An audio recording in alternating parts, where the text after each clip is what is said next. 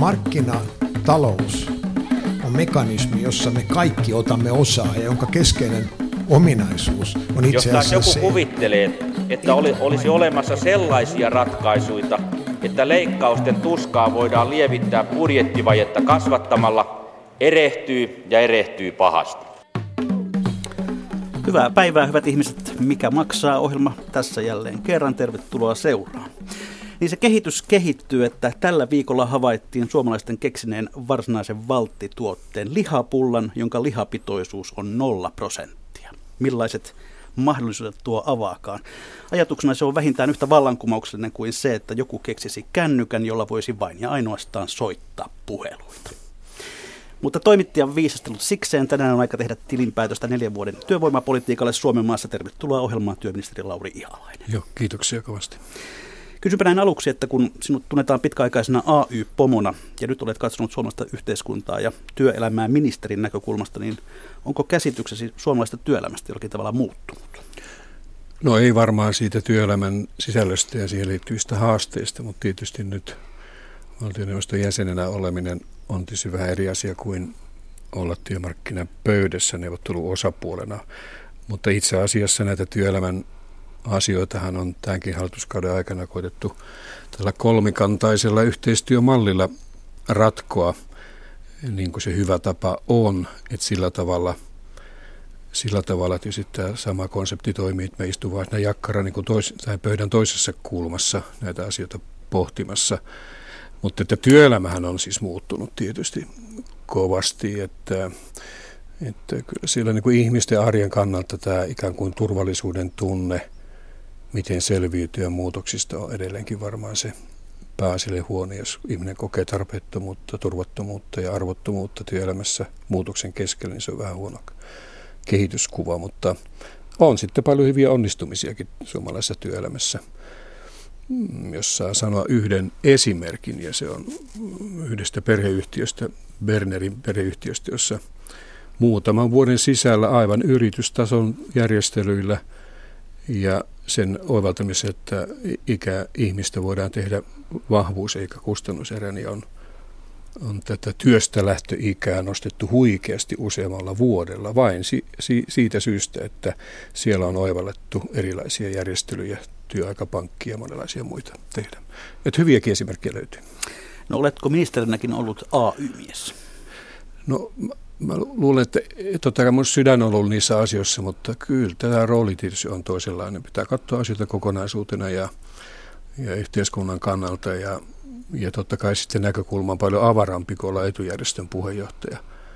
Että sillä tavalla. Ja tehtäväkin on paljon laajempi kuin mitä entisessä elämässä oli. Että ainakin mä uskon, että, ja, että uskon, että muutkin ehkä kokee sen niin, että kyllä tämä, niin tämä isämaa asia paljon laajemmassa näkökulmassa täytyy tietysti olla tässä tehtävässä kuin etujärjestö puheenjohtajana. No, olet tämän nykyisen vaalikauden Kataisen Stubbin hallituksen niitä harvoja ministeriöitä, joka on istunut koko vaalikauden.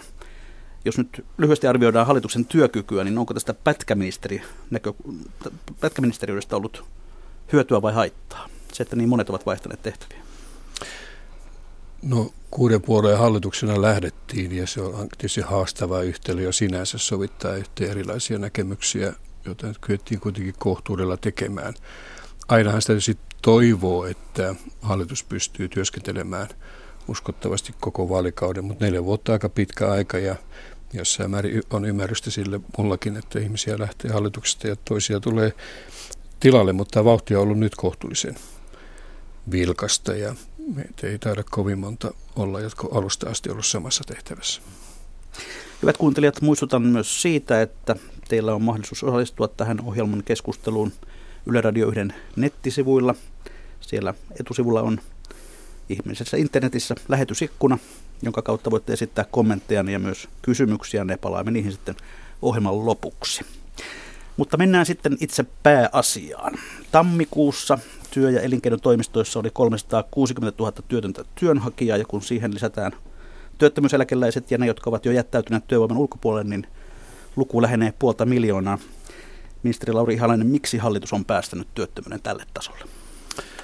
No, tämä on tietysti monia syitä ja hallituksen toimenpiteillä on ollut erityisesti se vaikutus, että nytkin 120 000 ihmistä näistä työttömistä on meidän rahoittaman ja järjestämän koulutuksen tai työllisyystoimien piirissä.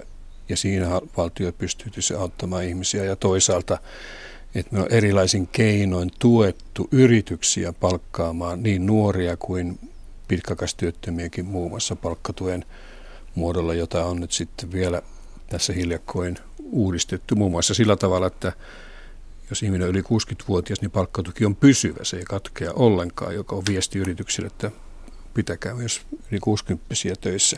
Mutta nämä syvimmät syyt siihen, miksi me ollaan tässä tilanteessa, meillä on nyt 100 000 työtöntä enempi kuin vaalikauden alussa. Ja tietysti joku voi sanoa, että ottaa huomioon tämän talouden niin kurjan vaiheen, hitaan kasvun, luvut voisivat olla paljon synkempiäkin ja sitä lukua helpottaa se, että työvoiman tarjonta on nyt myöskin supistunut. Tulee nuoria vähempi kuin toista päästä lähtee eläkkeelle ihmisiä. Mutta totta kai, ja syyt liittyy ennen kaikkea siihen, että meidän vienti on tökkinyt. Ja sitten meidän viennissä tämmöinen korkeajalostusasteen vienti on vähentynyt.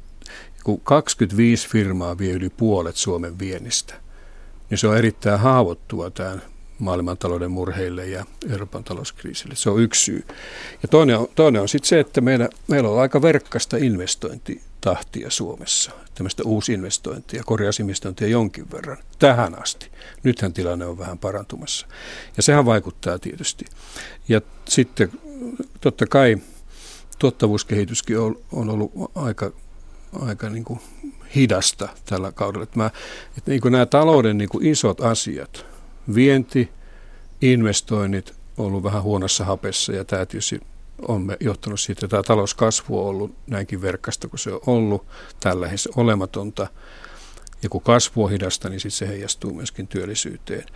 Että täältä ne syvimmät ongelmat tulee meille, mutta, mutta totta kai hallituksen toimilla on aina merkitystä ja tässä mielessä 68,5 prosenttia työkäistä väestöstä on nyt töissä. Se muuten on suunnilleen sama luku kuin vaalikauden alussa. Et työllisyysaste ei ole niin kuin muuttunut, mutta työttömien määrä on kasvanut. Ja sitten on ihmisiä, jotka on vetäytynyt työmarkkinoilta, kun ei ole saanut töitä. Ja sitten ikärakenteessa johtuen tarjonta on vähentynyt.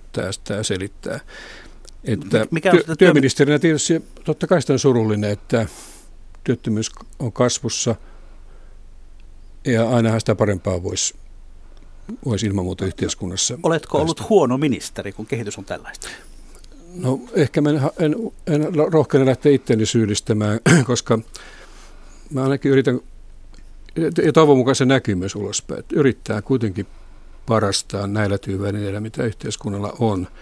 Otanpa nyt vaikka tämä nuorten työllistämisen tai nuorten ihmisten syrjäytymisen estämisen, niin vaikka meillä on edelleenkin 49 000 nuorta työttömänä, niin kyllä me aika paljon on kuitenkin sillä saralla koitettu tehdä. Että tavallaan on pannut kuitenkin itsensä peliin, niin tuota, toivon mukaan sitä arvostetaan. Mutta eihän työministeri itselle voi antaa hyvä arvosana, jos työttömyys on, kun työttömyys on 350 000. Niin, jos me käytetään hieman toisenlaisia lukuja, jotka on hallituksen näkökulmasta ehkä vähän helpompia, eli nämä tilastokeskuksen luvut. Sen mukaan tammikuun työttömyysaste oli lähes 9 prosenttia ja hallituksen tavoite oli painaa se 5 prosenttiin. Tästä voisi sanoa, että tulos on surkea. Mm-hmm. Joo, siis tavoitehan oli, oli, että työllisyysaste nousi 72 prosenttiin. Ja työttömyys, ja työttömyys 5 prosenttiin. Tätä tavoitetta ei ole saavutettu.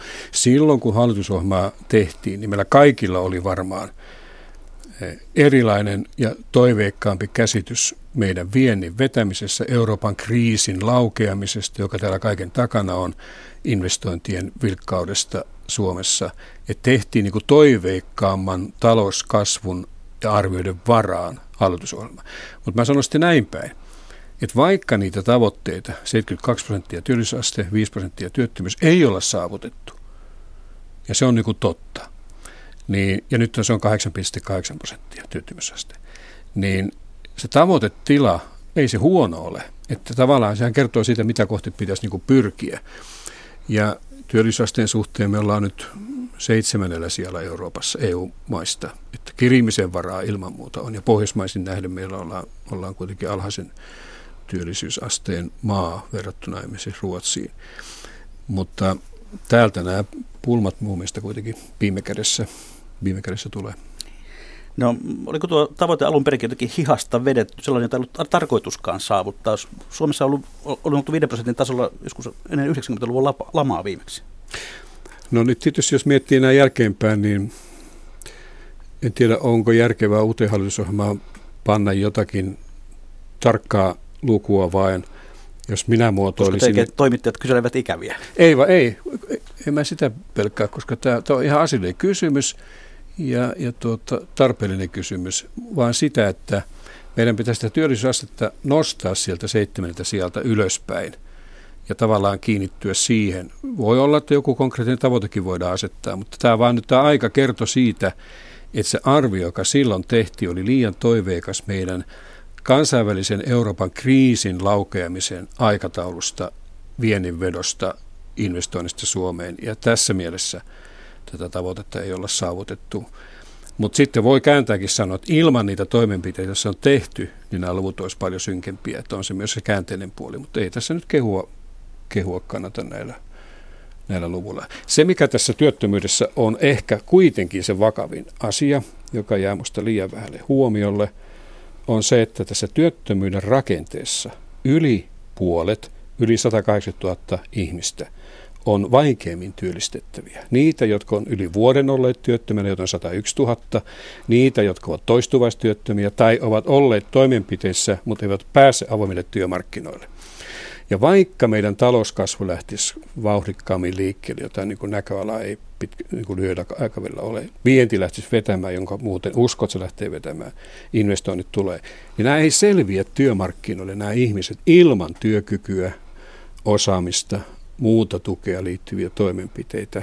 Ja tässä on olemassa sellainen suuri riski, että osa tämän pitkittyvän työttömyyden kautta voi helposti syrjäytyä. Sen vuoksi me ollaan nyt kaikissa näissä työllisyystoimissa, muun muassa siinä, että meillä on 560 miljoonaa työllisyysmäärää tänäkin vuonna jaettu tuonne maakuntiin, niin pantu painoa, että se suurin osa sitä käytetään, että vaikeimmin työllistettävien työmarkkinoille pääsyn aikaansaamiseksi, sen polun rakentamiseksi niin kuin kohti, kohti työllisyyttä, koska meillä ei ole varaa siihen, että tämä joukko, joukko tuota syrjäytyy. Ja toinen sellainen piiri, jota me seurataan huolella, on se, että kauanko työttömyys kestää.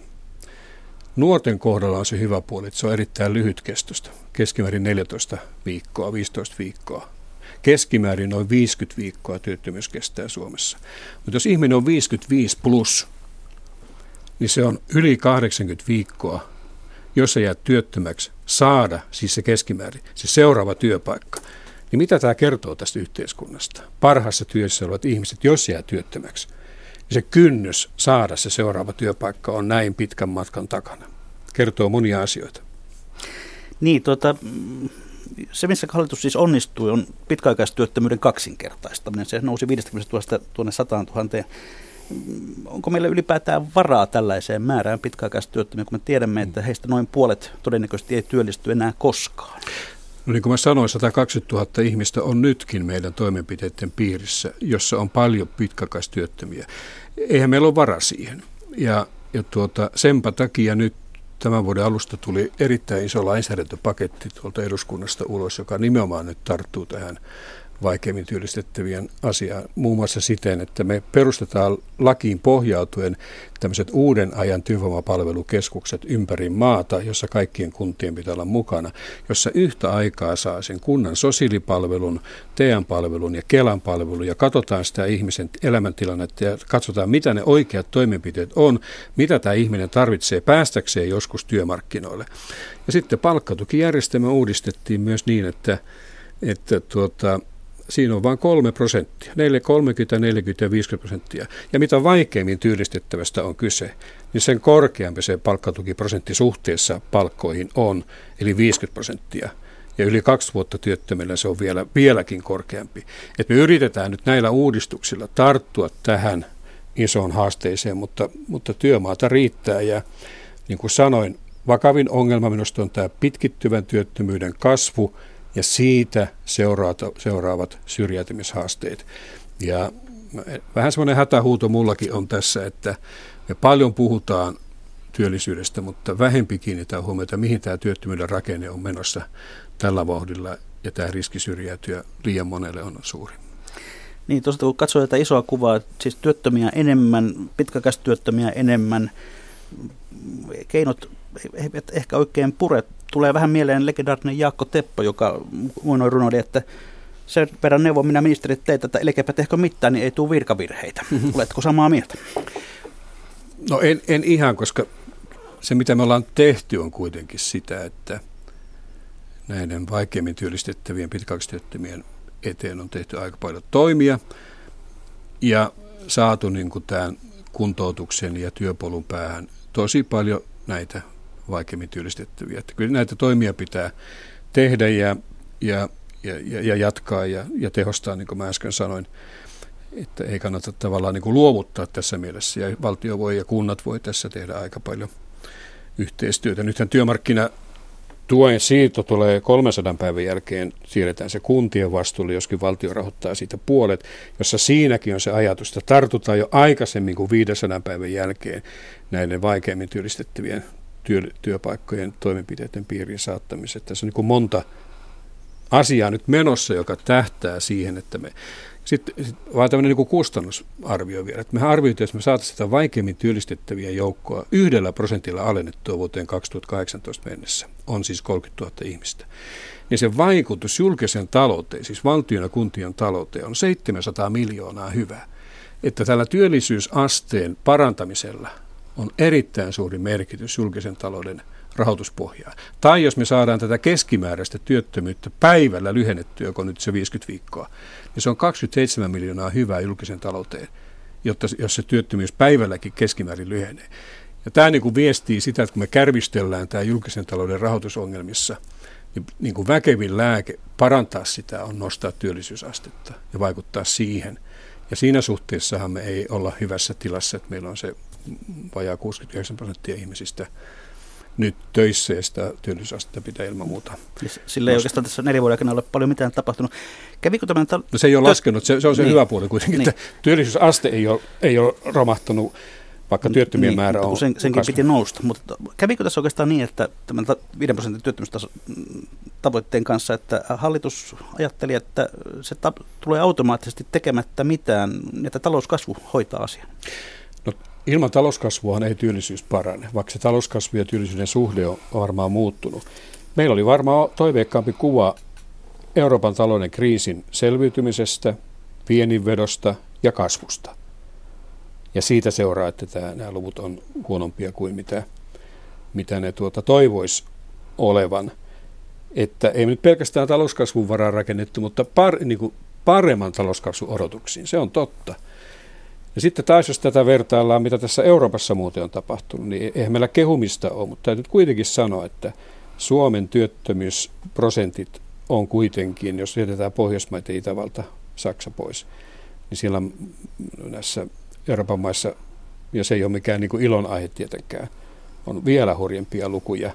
Että kyllä niin kuin monet Euroopan maat painii erittäin syvissä ongelmissa, ongelmissa työttömyyden suhteen, jos siellä kuitenkin niin kuin, sanotaan yli puoletkin monissa maissa nuorista ihmisistä on työttömänä kokonaan. Ja meillä on se hyvä puoli tässä nuorten kohdalla. Meillä on EU-maista vähiten nuoria pitkäaikaistyöttömiä. Että se ei ole päässyt repsahtaan niin kuin monissa maissa on. Puhutaan nuorista hetken kuluttua vielä vähän lisää, mutta tuota, äm, jos katsotaan tuota työttömyysturvan rakennetta. Työttömyysturvan kustannukset ovat vuositasolla kai noin 4,5 miljardia, josta 3,5 miljardia maksetaan sellaisenaan.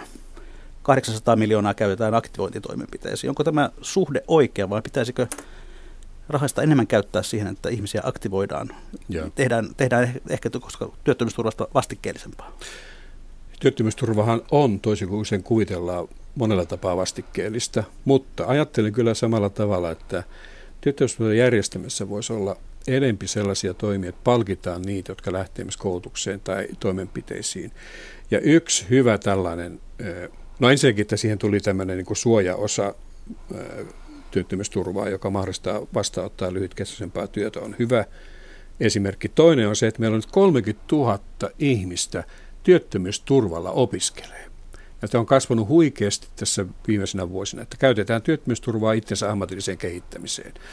Että, että tämän tyyppisiä kannusteita ehkä lisää, että työttömyysturva tukisi ihmisten nopeampaa työllistävyyttä ja toisaalta palkittaisiin niitä, jotka lähtee, lähtee opiskelemaan, niin sen tyyppisiä rakenteellisia muutoksia lämpimästi kannata. Mutta sitten nyt, tässä nyt olisi ollut neljä vuotta aikaa tehdä niitä?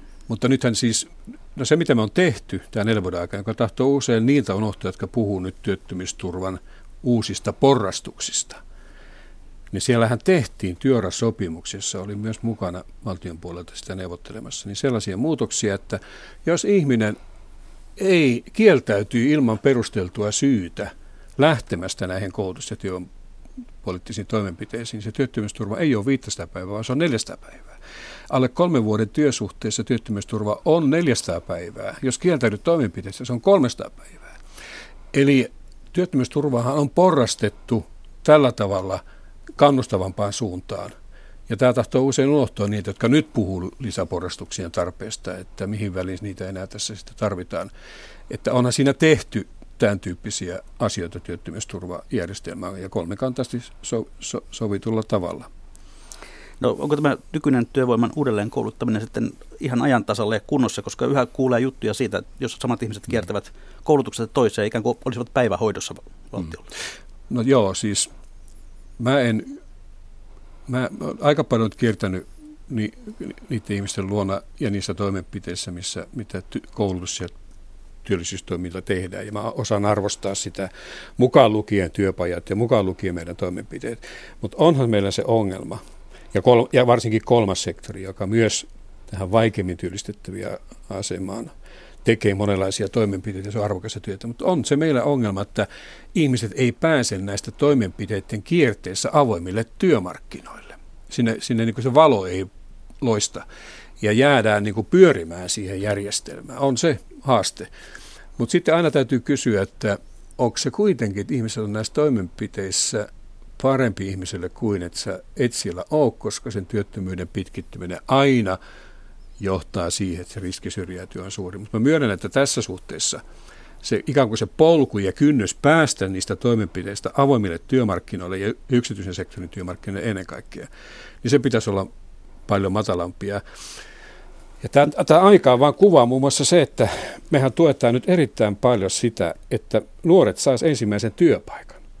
700 euroa kuukaudessa 10 kuukauden ajan yritys saa verovaroilla tukea madaltaa työllistämiskynnystä, jos otat nuoren töihin.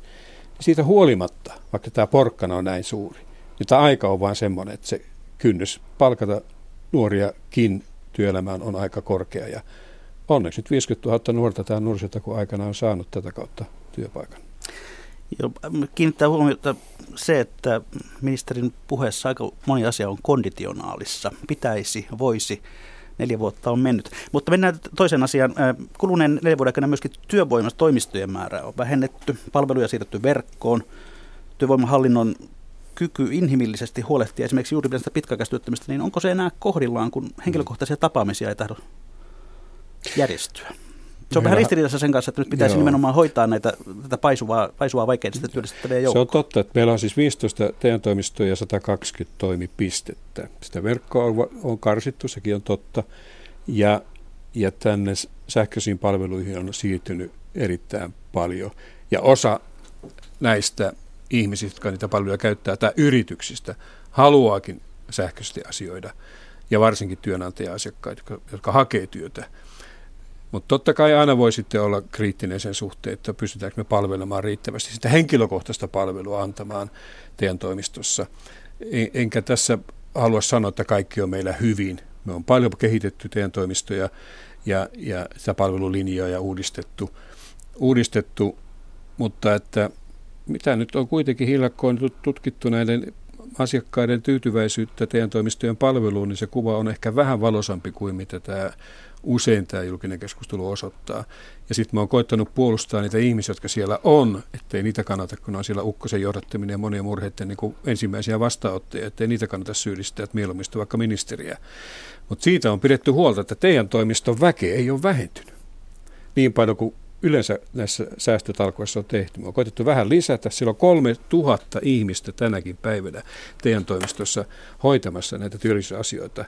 Ja me on, me on jopa lisätty vähän tätä resurssointia toisin kuin täällä elyverkostossa käydään aika ikäviä YT-neuvotteluja, porukka on vähennetty, mutta koetettu, että se porukka ei nyt niin, totta kai silläkin on vähentynyt väkeä, mutta ei sillä tavalla kuin ehkä muuten olisi tapahtunut ilman lisäresurssointia, mutta en mä halua sanoa, että meidän palvelut on niin kuin kaikki kohdallaan ja kunnossa. Ja sitä henkilökohtaista palvelua odottaa sekä pitkäaikaistyöttömät että myöskin nuoret. Mutta sitten se uudistus on ollut hyvä, että ihmiset ei tule jonottaa sinne teidän toimistoon, vaan sovitaan se käynti ja koitetaan sitten sitä henkilökohtaista palvelua suunnata. Ja sellaista byrokratiaa vähentää teidän toimistossa, että ihmisillä ei edes aikaa siellä olevilla ihmisillä siihen henkilökohtaisen palvelun antamiseen. Mutta että totta kai haasteita tässä mm. suhteessa on. Ja, ja sitten yksi asia, missä me ollaan nyt lähdetty vähän uutta kulttuuria tekemään, on siis se, että pitää avata yrityksiä ovia. Eikä niin, että me odotetaan yrityksiä sinne teidän toimistoon. Käydä siellä, koska siellä on paljon piilotyöpaikkoja ja se on tuottanut erittäin hyviä tuloksia. Että on menty yrityksiä ja kerrottu, mitä tukia te saatte, jos työllistätte myös nuoria. No, työministeriön neuvotteleva virkamies Pekka Tiainen on useissa yhteydessä vedonnut työnantajiin, että irtisanomisia pyrittäisiin nimenomaan välttämään käyttämällä hmm. pehmeämpiä keinoja silloin, kun työntarve vähenee, esimerkiksi lomautuksia, tilapäisiä, tilapäistä osa-aikatyötä ja näin edelleen. Ja samaan aikaan sitten ministeriö itse näyttää huonoa esimerkkiä juuri mainitsemisen ely osalta. Siellä YT-menettely lienee siinä vaiheessa, että irtisanottavat odottavat nyt lappua käteensä. Työn määrä ei kuitenkaan ole vähentynyt, vaan tässä nyt kuormitetaan jäljelle jääviä entistä enemmän. Onko tämä vähän tällaista, että älkää tehkö niin kuin me teemme, vaan tehkää mm. niin kuin me sanomme politiikkaa? Niin kuin mä sanoin, niin tällä teidän toimistojen palvelupuolellahan ei käydä YT-neuvotteluja. Siinä on koetettu vähän resurssointia lisätä. ely on käyty, ja niitäkin on nyt niistä luvuista, mitä alun pitäen ollut päästy, päästynyt paljon pienempiin lukuihin, kiitos siitä henkilöstöryhmien kanssa käydystä neuvottelusta. Ei ne mitään iloisia asioita ole. Toimintamenot on, on pitänyt meidänkin talossa karsia ja, ja näitä neuvotteluja käyty. Ja mulla on semmoinen kuva, että, että, että aika moni näistä tulee sitten valtion muussa hallinnossa saamaan vielä jollain aikoilla työpaikkaa nyt on saanut. Että se loppujen lopuksi sanottiin määrä toivon mukaan jää viime kädessä tosi pieneksi siellä ely mutta mä nyt haluan korostaa sitä, että teidän toimiston puolella, palvelujen puolella ei näitä YT-neuvotteluja olla käyty ja on koettanut siitä pitää huolta.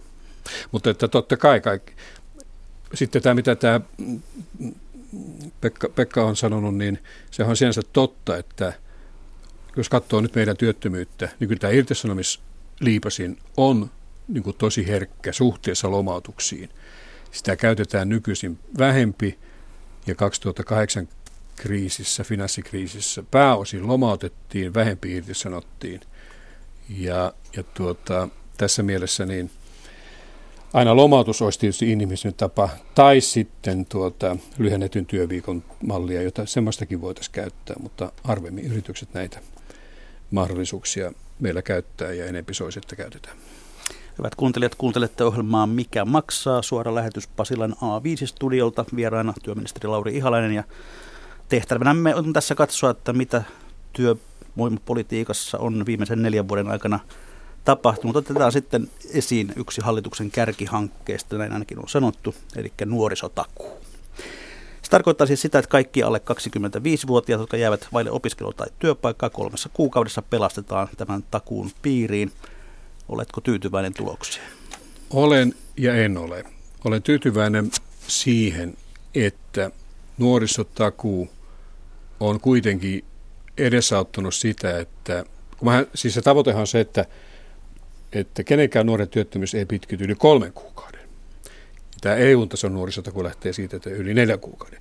Ja nyt me on saatu niin kuin 70 prosenttia näistä nuorista topattua siihen kolmen kuukauden paalulle. Mutta meillä on 30 prosenttia nuorista, jotka vielä valuu yli sen kolmen kuukauden. Mutta niin kuin mä äsken sanoin, nuorten työttömyyden kesto on keskimäärin 15 viikkoa. Että se on kuitenkin lyhytkestoisempaa kuin työttömyys yleisesti ottaen. Et tässä mielessä e, työmaata riittää ja kaikille tehdään työllistämissuunnitelma sen kolmen kuukauden sisällä yli 90 prosentille.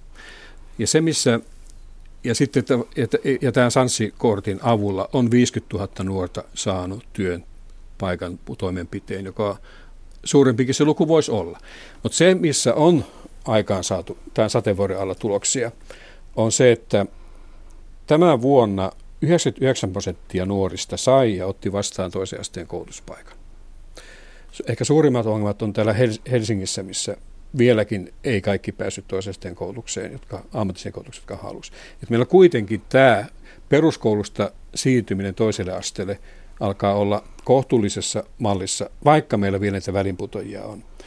Ja kolmas asia, missä onnistuttiin, on se, että me rakennettiin tämmöinen nuorten aikuisten osaamisen ohjelma. Kun havaittiin, että meillä on 100 000 alle 30, jotka on niin kuin peruskoulupohjalla työelämässä. Ja näistä 37 000 nyt saatiin tällä rahoituksella siihen, että ne käy toisesteen koulutuksia ja tutkinnon. Et se, on, se ei ole 100 000, mutta se on kuitenkin. Ja sittenhän me on lisätty oppisopimuspohjaista koulutusta nuorisoasteelle tukemaan tätä perusammatista koulutusta että nämä, nyt jos mä joitakin esimerkkejä niin kuin onnistumisesta, mutta, mutta sitten totta kai meillä on 20 prosenttia nuorista työttöminä. Ja se luku on pysynyt ennallaan sekä ennen että jälkeen takuun. Pitää paikkansa, mutta sitten voi kysyä, että mitä ilman takuuta nämä luvut olisi. Ei ne olisi näin hyvät. Se on tämä, ihan oli, tämä oli arvattava vastaus. No, mutta se on totta, että siis kyllähän niillä toimenpiteillä on ollut merkitystä. Mutta totta kai, kun tämä on mulle niin, niin sydämen asia, tämä nuorten ihmisten, niin kuin, ettei syrjäydy koulutuksesta ja työstä, niin totta kai tässä toivoo niin aina toivoo niin kuin parempia tuloksia. Sitten täytyy ehkä semmoinen, semmoinen seikka vielä tähän, tähän liittyen todeta, että Eurooppa-tasollahan on myös nuorisotakuu. Ja tämä Suomen nuorisotakuun malli ja Itävallan malli oli se, jonka pohjalta nämä eurooppalaiset nuorisotakuu konseptit on rakennettu. Et meillä on kuitenkin meidän, niin tätä konseptia, joka me Suomessa tehty, osataan niin maailmalla arvostaa ja ja tässä mielessä olen ainakin ollut siitä, siitä niin kuin ylpeä. Sittenhän meillä tähän, tähän niin kuin etsivään nuorisotyöhön ja työpajatoimintaan on lisätty rahoitusta, joka on tietysti tärkeä osa tässä, että ihmiset, nuoret tiput tähän mustaan aukkoon eikä pääse toiselle asteelle. Ja Mä nyt kerron tämä tarina, vaikka se on sadan kerran tullut sanottua. Älä kerro vielä, nimittäin tuo, tuo nimittäin juuri tuo kenttätyötä tekevät ihmiset, juuri tämä etsivä nuorisotyö ei ole riittävää. Ja kun tavallaan takuu pitää sisältää työtä, koulutusta ja kuntoutusta, kuntoutus on se, joka, joka mättää, eli takuu vuotaa. Kuntoutuksen osaltahan tehtiin lainsäädäntömuutos. Vähän kylläkin tämä matkan varrella, ei silloin alussa, joka mahdollistaa nuorten pääsyn tämän kuntoutustoimien piiriin paremmin kuin tähän asti, joka liittyy myöskin tähän niin kuin henkisen kuntoutuksen puoleen. Että se on lisätty se palikka sinne ja se on poikkea tästä eurooppalaisesta mallista. Mutta sekin on totta, että kun nyt mietitään nuorisotakuun tämmöisiä seuraavia askeleita, ja kaikki tutkijat sanovat, että nämä pulmat nuorten niin ongelmille ei ala siinä toisella asteella, vaan ne on jo paljon varhaisemmassa vaiheessa. Ja me tarvitaan semmoista niin kuin varhaisemman tukemisen ja puuttumisen malleja. Ja nythän me ollaan ESC-rahoituksella tekemässä tämmöisiä matalan kynnyksen toimintakonsepteja, ympäri maata, jossa se on vähän niin kuin täällä pitkäaikaistyöttömien päässä, jossa siis nuoret voi tulla matalan kynnyksen tavalla taloon, missä on sosiaalipalveluja, koulutuspalveluja, työvoimapalveluja, muita toimenpiteitä ja katsomaan sitä omaa tilanteensa. Ja, ja nyt näitä, muun muassa Helsingin kohta avataan tällainen ja ympäri maata perustetaan näitä, että saataisiin semmoisia, puhutaan ohjaamomallista, saataisiin semmoisia matalan kynnyksen toimintakonsepteja, johon nuoret voi tulla – ja katsottaisiin, mitä tämä nuorten kanssa tehdään. Mutta että työpajatoiminnan resursseja on lisätty ja se on erittäin tärkeä osa niille nuorille, jotka ei vielä oikein sitten ole, löytynyt sitä paikkaa tai päässyt toiselle asteelle. Että sitä työtä osaan kyllä kovasti arvostaa. Mutta aina totta kai resursseista on varmaan, varmaan pulaa. Ja on huomattu, että tämä vaatii sillä paikallistasolla niin kuin eri viranomaisten ja toimijoiden yhteistyötä. Pohjois-Savossa on tehty parhaat tulokset nuorisotakussa sen takia, että ne on lähtenyt yhdessä tähän jalkatyöhön. Ne on mennyt yrityksiin ja kertonut, että meillä on tämmöisiä nuoria, tämmöisiä tukia saatte, jos palkkaatte nuoria, ja se on tuottanut tuloksia. Että tätä me tarvitaan tässä. Että työ on alussa, matka on kesken, Mutta nuorisotakuu on asia, jota pitää seuraavassakin hallitusohjelmassa jatkaa, koska sillä on ilman muuta merkitystä, mutta totta kai aina parempia tuloksia toivotaan. Niin, jos vähän vielä jankkaa, että se nuorisotyöttömyys on sitkeästi se 20 prosenttia, olipa takuuta tai ei. Kaksi vuotta sitten tässä samassa studiossa kysyin sinulta, että kenen pää pannaan pylkylle, jos nuorisotakuu ei toimi ja nuorisotyöttömyys lähde laskuun. Muistatko mitä vastasit? No se on varmaan ministerin pää. Niin.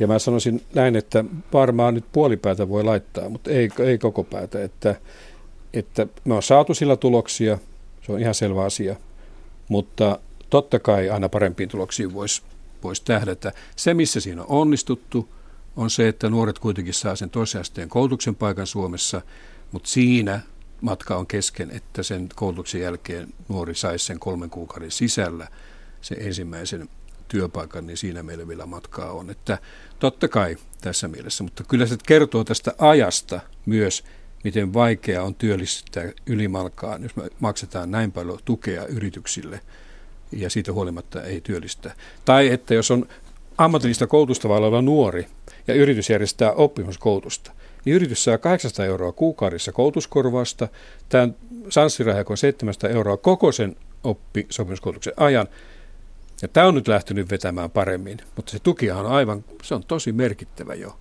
Et 1500 euroa kuussa yritykselle, jossa järjestät nuorille oppimuskoulutusta. Kun katsoo valtiontalouden tilaa, niin, niin onko meillä jatkossa varaa vielä näihin tukiin? No kyllä mä nyt näin sanon, että jos me pannaan 560 miljoonaa nyt työllistäviin toimiin, siitä pannaan noin pyöristä 100 miljoonaa nuorisotakuun toimeenpanoon tänä päivänä, vähän yli kaikkiaan. Ja semmoiseen täytyy olla varaa jatkossakin. Että jos me jostain, jos me halutaan tätä työllisyysaste nostaa ja sitten vielä sitä, että tämä pitkäaikaistyöttömien joukko pääsee takaisin elämän alkuun, ei me voida työllisyysmäärärahoja vähentää. M- mun mielestä se on kuin päivänselvä asia. No sitten pari sanaa vuorotteluvapaasta työelämään liittyvä asia sekin. Hallitus kiristi vuorotteluvapaan ehtoja ja tiukentuneet ehdot ovat suurin piirtein puolittaneet vuorotteluvapaan määrän. Sekö oli hallituksen tavoitekin?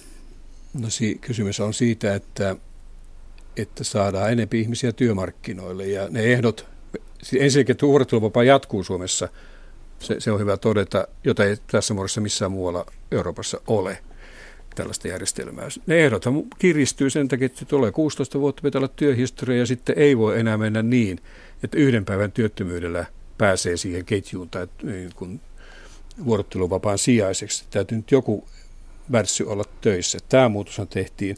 Ja sitten, että niin kuin eläkkeelle lähden kynnyksellä ei voi niin vuorotteluvapaata ottaa. Ei se ole enää sen tarkoitus, että sä ikään kuin aiennat sitä eläkkeelle lähtöä vuorotteluvapaalla.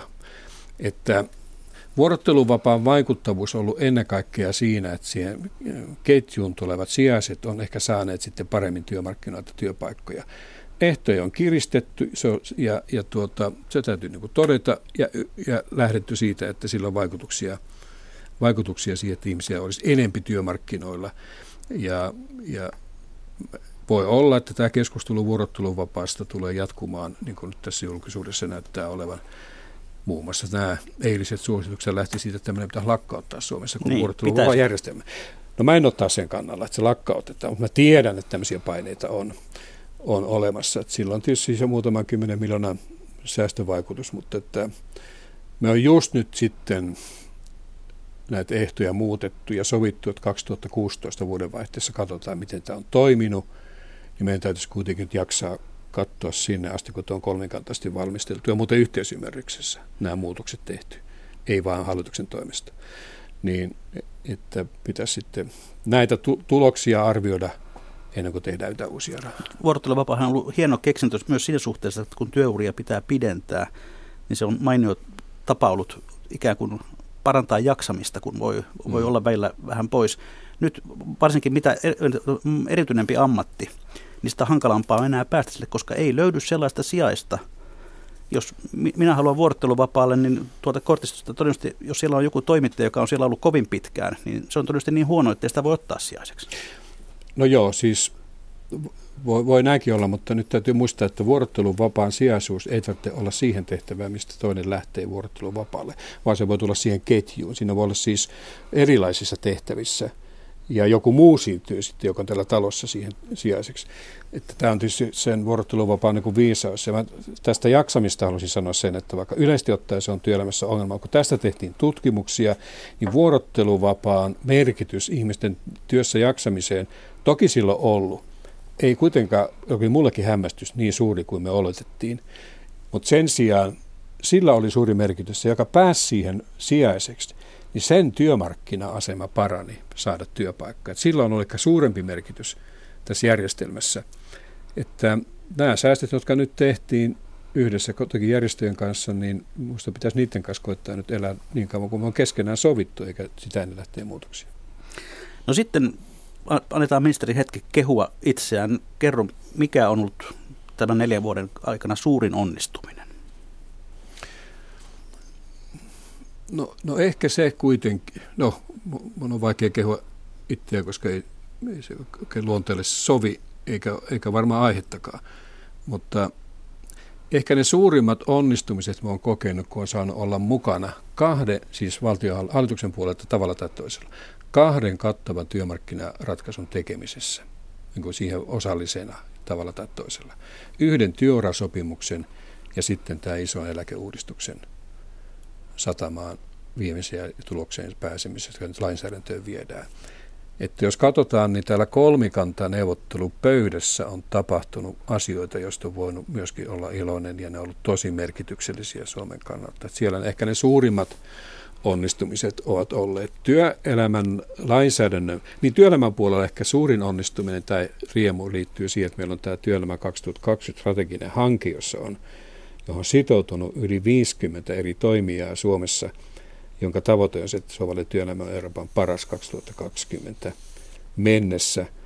Ja, ja siinä on tosi hienoja hankkeita nyt menossa tämmöisen arkisen työn saralla – ja, mutta työlainsäädännön puolella tämä tahti on ollut vähän verkkasempaa. Et me ei ole päästy niin pitkälle kuin monissa asioissa olisi toivonut. Ne onnistumiset ovat ennen kaikkea sitten liittyneet muutamiin lainsäädäntöön vuosilomalakiin, tilaajavastuulakiin, joka on saanut merkittäviä muutoksia ja niin poispäin, mutta esimerkiksi otan kolme asiaa, missä on ollut vähän surullinen, että me ei ole päästy eteenpäin niin hyvin kuin tuo olisin toivonut kolmikantapöydässä. Ne liittyy liittyy tähän nollasopimusproblematiikkaan, lisätyön tarjoamiseen osa-aikatyöntekijöille, yleensä pärjää, tulee toimeen työllään ja sitten nämä, tämä ikään kuin alipalkkaus, alipalkkauksen kriminalisointi. Ne on kaikki nyt vaiheessaan, mutta me ei tuloksia ole saatu ja mä oon totta kai siitä, siitä vähän harmissani.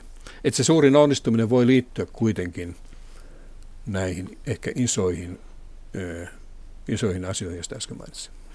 No mainitsit nuo nollatuntisopimukset. Se on, kasvava ilmiö me, meidän työmarkkinoilla. Sellainen on tällä hetkellä 85 000 työntekijällä. Olet suhtautunut niihin varsin kriittisesti. Miksi? No, kyllä mä ajattelen näin, että jos ihmisellä ei ole mitään niin kuin, tietoa siitä 40 tai 0 tunnin välillä, että onko työtä vai ei, ja sä oot niin kuin varuilla ja niin poispäin, niin ei se oikein sovi tähän nykyaikaan niin kuin suomalaisen työelämän niin kuin fiksuihin periaatteisiin. Meidän pitäisi jotkut pelisäännöt ja rajat siihen saada. Aikoinaan me sovittiin eräässä tuporatkaisussa, oli silloin siellä, siellä puolen töissä, semmoista kolmen tunnin vähimmäistyöajasta päivässä. Että, että pitää nyt semmoinen kuitenkin olla. Että jotain meidän tälle asialle täytyy tehdä ja mä uskon, että tullaan tekemäänkin. Mutta tässäkin yritettiin saada lain, partien kesken siitä yhteisymmärrystä ja sopimuspohjaisesti järjestelyjä tai lainsäädäntömuutoksia, mutta ei siitä onnistunut. Et mä en pidä sitä en, mä luulen, että yrityksinkään kannalta pitkän päälle ei ole fiksua tämän tyyppinen järjestely. Ja sen takia niistä pitäisi, ainakin jotkut pelisäännöt ja tietty, tietty vähimmäistyöaika pitäisi kuitenkin ihmisillä olla, jonka varassa se voi toimia. No toisaalta valtaosa näistä nollatyösopimuksilla työskentelevistä on nuoria, usein opiskelijoita. Eikö ole hyvä, että heillä on mahdollisuus saada työkokemusta ja samalla toimia eräänlaisena joustotekijänä, kun muuten työmarkkinamme ovat niin kovin jäykät? Sen takia tämä, mä äsken muotoilinkin sen niin, että tähän pitää saada jotkut pelisäännöt sen takia, että mä tiedän, että opiskelijat on näillä nollasoppareilla paljon. Mutta sitten täytyy muistaa, että suurempi osa opiskelijoista ei ole näillä, vaan suurin osa-aikatyön käyttäjäryhmä Suomessa on opiskelijat. Eli opiskelua ja osa-aikatyötä yhdistetään. Ja mä en lähde sitä moittimaan, koska se, se on niin kuin monella tapaa hyvä, ja ylimalkaan suhtaudu osa-aikatyöhön sillä tavalla, että en näe sitä mitenkään mustavalkoisena asiana. Siinä on paljon tämmöisiä positiivisia mahdollisuuksia. On kahdenlaista osa-aikatyötä. On sellaista, joka on ihmisen elämän tilanteeseen ja vapaaehtoisuuteen sopivaa, ja sitten on tämmöistä vastentahtoista osa-aikatyötä. Että ihminen haluaisi tehdä lisätuntia tullakseen toimeen, mutta ei ole mahdollista. Ja tässä mielessä niin osa-aikatyöllä, osa-aikatyötä pitäisi Suomessa kehittää. Että meillä on eurooppalaisittain aika vähän osa-aikatyötä. Teollisuudessa sitä ei tunneta oikeastaan ollenkaan. Se keskittyy palvelualalle, naisiin ja nuoriin. Ja meillä on, on tässä suhteessa niin kuin positiivisia osa-aikatyön käyttömahdollisuuksia monellakin tapaa minun mielestä Suomessa, jos halutaan. Että me en siihen suhtaudu sillä tavalla nyreästi. Ja tämä kolmas ryhmä tässä pätkätyömaailmassa on sitten tämä itsensä työllistäjät, yksinyrittäjät, joita on siis 150 000 nyt – freelancereita, itsensä työllistäjiä, yksi yrittäjä. Kun me on yritetty miettiä, että mitä tässä pitäisi pystyä tekemään, niin se suurin ongelma näillä on se, että näitä puuttuu eläke- ja sosiaaliturva. Ja ne on hyvin keskenään eri asemassa olevia ihmisiä. Kun saattaa viikon, kuukauden sisällä muuttua se tavallaan se työ, luonne, niin miten tämä sosiaaliturva pysyy tässä perässä, niin tämä on ollut semmoinen vaikea pala ratkaista koskien näitä itsensä työllistäjiä ja yksin, yksin yrittäjiä. Mutta toisaalta myös sellainen osa-aikasopimus, mm, joka tuota, kahlitsee. Esimerkiksi tunnen tapauksia, jossa, jossa tuota, mm, yhtiö ilmoittaa, että minimit viikkotuntimäärä on 14 tuntia. Opiskelija haluaisi mieluummin nollatyösopimuksen, että voisi eri viikkoina tehdä, vähän riippuen opiskelun tahdista, meillä enemmän, meillä vähemmän, mutta nyt hänen täytyy tehdä 14 tuntia joka viikko mm-hmm. pitääkseen työpaikkansa. Sekin kuulostaa aika jäykältä ja järjettömältä. No joo, siis otetaan tässä opiskelijamaailmassa näitä nollasoppareita, varmaan moni niistä voi kokeekin hyvinä. Mutta sitten kun tämä, tämähän ei ole kysymys opiskelijoista, jotka niin opintojensa ohella haluaa taloudellisesti tuke, tukea niin omaa talouttaan, vaan ylimalkaan työmarkkinoilla, joten pitää ihmisten niin elää sillä. Ja se on ihan eri juttu, kun sä yhdistät osa-aikatyötä tai nollasoppareita opiskeluun. Ihmiset, joten pitää tulla toimeen sillä nollasopimuksella tai osa-aikatyöllä, niin silloin me puhutaan niin erilaisen tason ongelmista ja si- siihen kohtaan näitä muutoksia mun mielestä tarvittaisiin. No nyt kun katsotaan koko nelivuotisaikaa, mm, työttömyys on siis lisääntynyt, vanhat keinot eivät tunnu purevan. Eilen Juhana Vartijan ja Anders Pori tarjosivat jälleen Vartijasen aiemmin Suomeen markkinoimaa työn tarjonnan lisäämistä ja se olisi se ratkaisu, jolla työllisyysastetta saataisiin ylöspäin. Mm. Pitäisikö meidän nyt rohkeasti kokeilla sitä?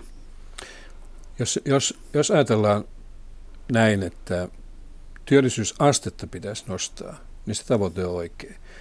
Mutta musta ei, meillä on 350 000 ihmistä nyt työttömänä, jotka odottaa edes sitä osittaista työpaikkaa. Eikä ne ole, eikä ne ole sillä sen takia, että ne niin kuin, karttaa työtä. Niin tuota, ei riitä tämä tarjontapolitiikka yksin, vaan pitää olla kysyntää näille ihmisille, myös pitkäaikaistyöttömyydessä oleville ihmisille. Ja me tarvitaan tasapainoisia toimia tarjonnan ja ja kysynnän puolelta. Ja silloin tavallaan tullaan siihen kysymykseen, että miten madalletaan sitä kynnystä, joka mahdollistaa ihmisten sijoittumisen työelämään. Miten tuetaan näitä ihmisiä, mitä yhteiskunta voi tehdä, että nämä, se työllistymiskynnys niin kuin laskee. Ja, ja näin ollen mä en ajattele pelkästään työvoiman tarjonnan lisäämisen kautta me näitä pulmia kyetään, kyetään Suomessa Suomessa ratkomaan. Että, Ruotsissa se on toiminut. No, Ruotsissa on toiminut se, sitä kautta, on osa-aikatyötä paljon enemmän kuin meillä. Mutta kokonaistyötuntien määrä Ruotsissakaan ei ole paljon suurempi kuin meillä, johtuen siitä, että sillä on osa-aikatyötä paljon. Nyt on sitten kysymys siitä, että, että voidaanko me hallitusti niin kuin kehittää osa-aikatyömarkkinoita, ja mun mielestä voitaisiin kehittää. Että niitä voisi olla teollisuudessa ja luoda uusia malleja. Esimerkiksi sitä, että jos me nyt voidaan yhdistää osa-aikatyö ja soviteltu päiväraha, niin miksei voida yhdistää osa-aikatyö ja opiskelu, niitä, jotka on töissä – että luoda siis uusia, tai että on osatyökyvyttömyyseläke, niin miksei voi siihen rakentaa osa-aikatyön ja osatyökyvyttömyyseläkkeen uutta yhdistelmiä. Että me voitaisiin osa-aikatyötä mun mielestä fiksulla tavalla myös laajentaa tämän tyyppisissä asioissa kuin positiivisia mahdollisuuksia. Että ja Ruotsissa... Tässä olisi ollut neljä vuotta aikaa tätäkin asiaa edistää. No osittain niitä on edistetty, osittain ne ei ole kaikki tietenkään lähtenyt liikkeelle, mutta – Mä nyt koitan puhua myös sellaisia asioita, mitä vielä mitä voi tulevaisuudessakin tehdä, ja eikö se ole vain hyvä asia? Mutta nyt vielä lopuksi annetaan sinulle mahdollisuus tällaiseen katumusharjoitukseen nykyisellä tietämyksellä, mitä tekisit toisin, kun katsot nel, tätä neljän vuoden jaksoa? No se, mikä tässä on ollut hienoa, on ollut se, että on voinut perehtyä uusiin asioihin, joiden kanssa ei ole aikaisemmin ollut tekemisissä. Se on ollut rikkaus tässä tehtävässä. Mutta mitä tekisit toisin? No varmaan siis vielä voimakkaammin olisi pitänyt, ja varmaan pitänyt ajaa sitä, että meillä niin kuin riittävästi taloudellisia resursseja tämän työttömyyden tukemiseen yhteiskunnan puolelta. Että varmaan siinä jää semmoinen mieli, että onko 560 miljoonaa riittävä rahoitus, kun työttömyys on kasvanut, ja pitäisikö nämä määrärahat olla niin kuin monissa maissa aktiivisen työpolitiikka on suuremmat. Ehkä tämä on varmaan sellainen, missä itsekin olisi voinut olla terhakka, terhakkaampi.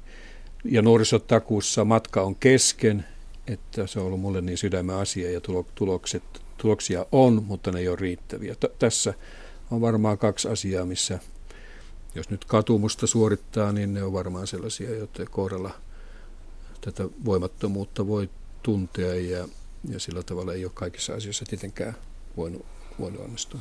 Sitten vilkaistaan hieman tätä lähetysikkunan satua. Ville kirjoittaa näin. TE-palveluiden työllistämistoimenpiteet tarkoittavat pääasiassa palkatonta pakkotyötä karenssin uhalla.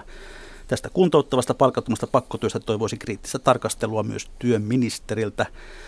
Työvoimakoulutukset työllistävät oikeasti vain koulutuksia tarjoavia firmoja. Kuinkahan kalliiksi sekin tulee valtiolle? Nimimerkki Tuuri kysyy, että missä on se yritysveroalen dynaaminen vaikutus? Hyvä kysymys. Marina toteaa, että kumma, että työttömien määrä vaan lisääntyy, vaikka kannustavuutta on lisätty. Ehkä pitäisi kannustaa lisää, siitä se lähtee. Ja sitten kommentoida, että työttömistä pitäisi erottaa ne yli 55-vuotiaat pitkäaikaissairaat, jotka eivät voi työllistyä entiseen ammattiinsa, eivät kuitenkaan pääse työkyvyttömyyseläkkeelle, ovat liian vanhoja uudelleen koulutettaviksi, mutta kukaan ei sairauslomien pelossa huoli heitä töihin. Joo, tota, nämä on ihan ihan ajassa olevia kysymyksiä. Mu- muutama va- vastaus. Tota, ensinnäkin, totta kai me ollaan niin työ, työpaikkojen tarjontaa tuntuvasti lisätty. 40 000 työpaikkatarjontaa nyt kuukaudessa laitetaan, ja, ja tuota, joka, joka on tietysti ollut hyvä asia toimista. Ja sitten entistä etäämältä pitää sitä työtä kuitenkin koittaa hakea, se on ollut se toinen toimenpide. Ja sitten näitä, totta kai näitä karessiakin on paukkunut, jos ei ole lähtenyt näihin toimenpiteisiin. Ja kuntouttava työtoiminta on sinänsä tärkeä osa tätä meidän palvelukonseptia, että mä pidän sitä arvossa. Se, minkä lopuksi haluaisin sanoa, on se, että me on nyt selvitetty, paljonko on sellaisia työttömiä, jotka oli 2000 päivää ollut työttömänä ja oli yli 60 Näitä on 500, 5000. Eli nämä on ihmisiä, jotka on ihan väärässä paikassa. Ne ei tule koskaan sitä kautta työllistymään ja näille pitäisi löytää joku inhimillinen tapa, joku eläketyyppinen järjestelytiellä. Taipale kakkosen malli olisi se, mihin tässä pitäisi päästä. Hyvät kuuntelijat, perinteisen tapaan nyt on jälleen viikon talousviisauksien aika. Laittakaa hyvä kiertämään, jakakaa talousviisauttanne toisillenne meidän kauttamme. Vinkkejä voi lähettää minulle sähköpostilla osoitteeseen juho-pekka.rantala.yle.fi. Ministeri Lauri Ihalainen, minkälainen on sinun viikon talousvinkkisi tai viisautesi?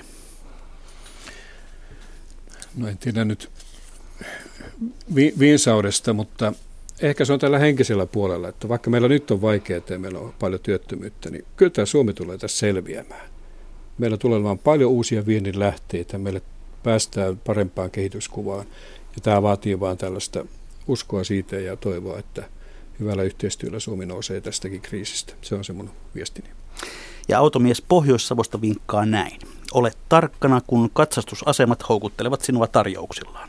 Tarjouksissa kerrotaan usein vain katsastuksen perushinta, ei kokonaishintaa päästömittauksineen. Halvinta perushintaa tarjoava saattaa ottaa euronsa takaisin korkeammilla mittaushinnoilla. Kiitoksia työministeri Lauri Ihalainen, kiitoksia hyvät kuuntelijat. Kiitoksia. Mikä maksaa, sitä ihmetellään jälleen viikon kuluttua.